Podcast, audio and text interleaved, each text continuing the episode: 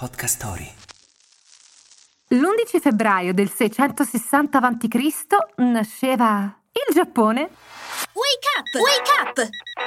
La tua sveglia quotidiana. Una storia, un avvenimento per farti iniziare la giornata con il piede giusto. Wake up! Il mito racconta che fu Jinmu Tenno, il primo imperatore nipponico, pronipote, niente di meno, della dea del sole Amaterasu.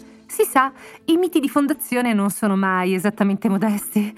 Gli archeologi, a dirla tutta, non hanno finora mai trovato testimonianze risalenti ai primi secoli della cosiddetta era volgare, ma le leggende non si fanno problemi e continuano ad esistere. È complicato risalire alle origini reali del paese, in quanto per millenni il Giappone è stato isolato dal mondo circostante e i testi storici risalgono solamente al 700 d.C. Insomma, quel che è certo è che il primo imperatore era parente del Sole.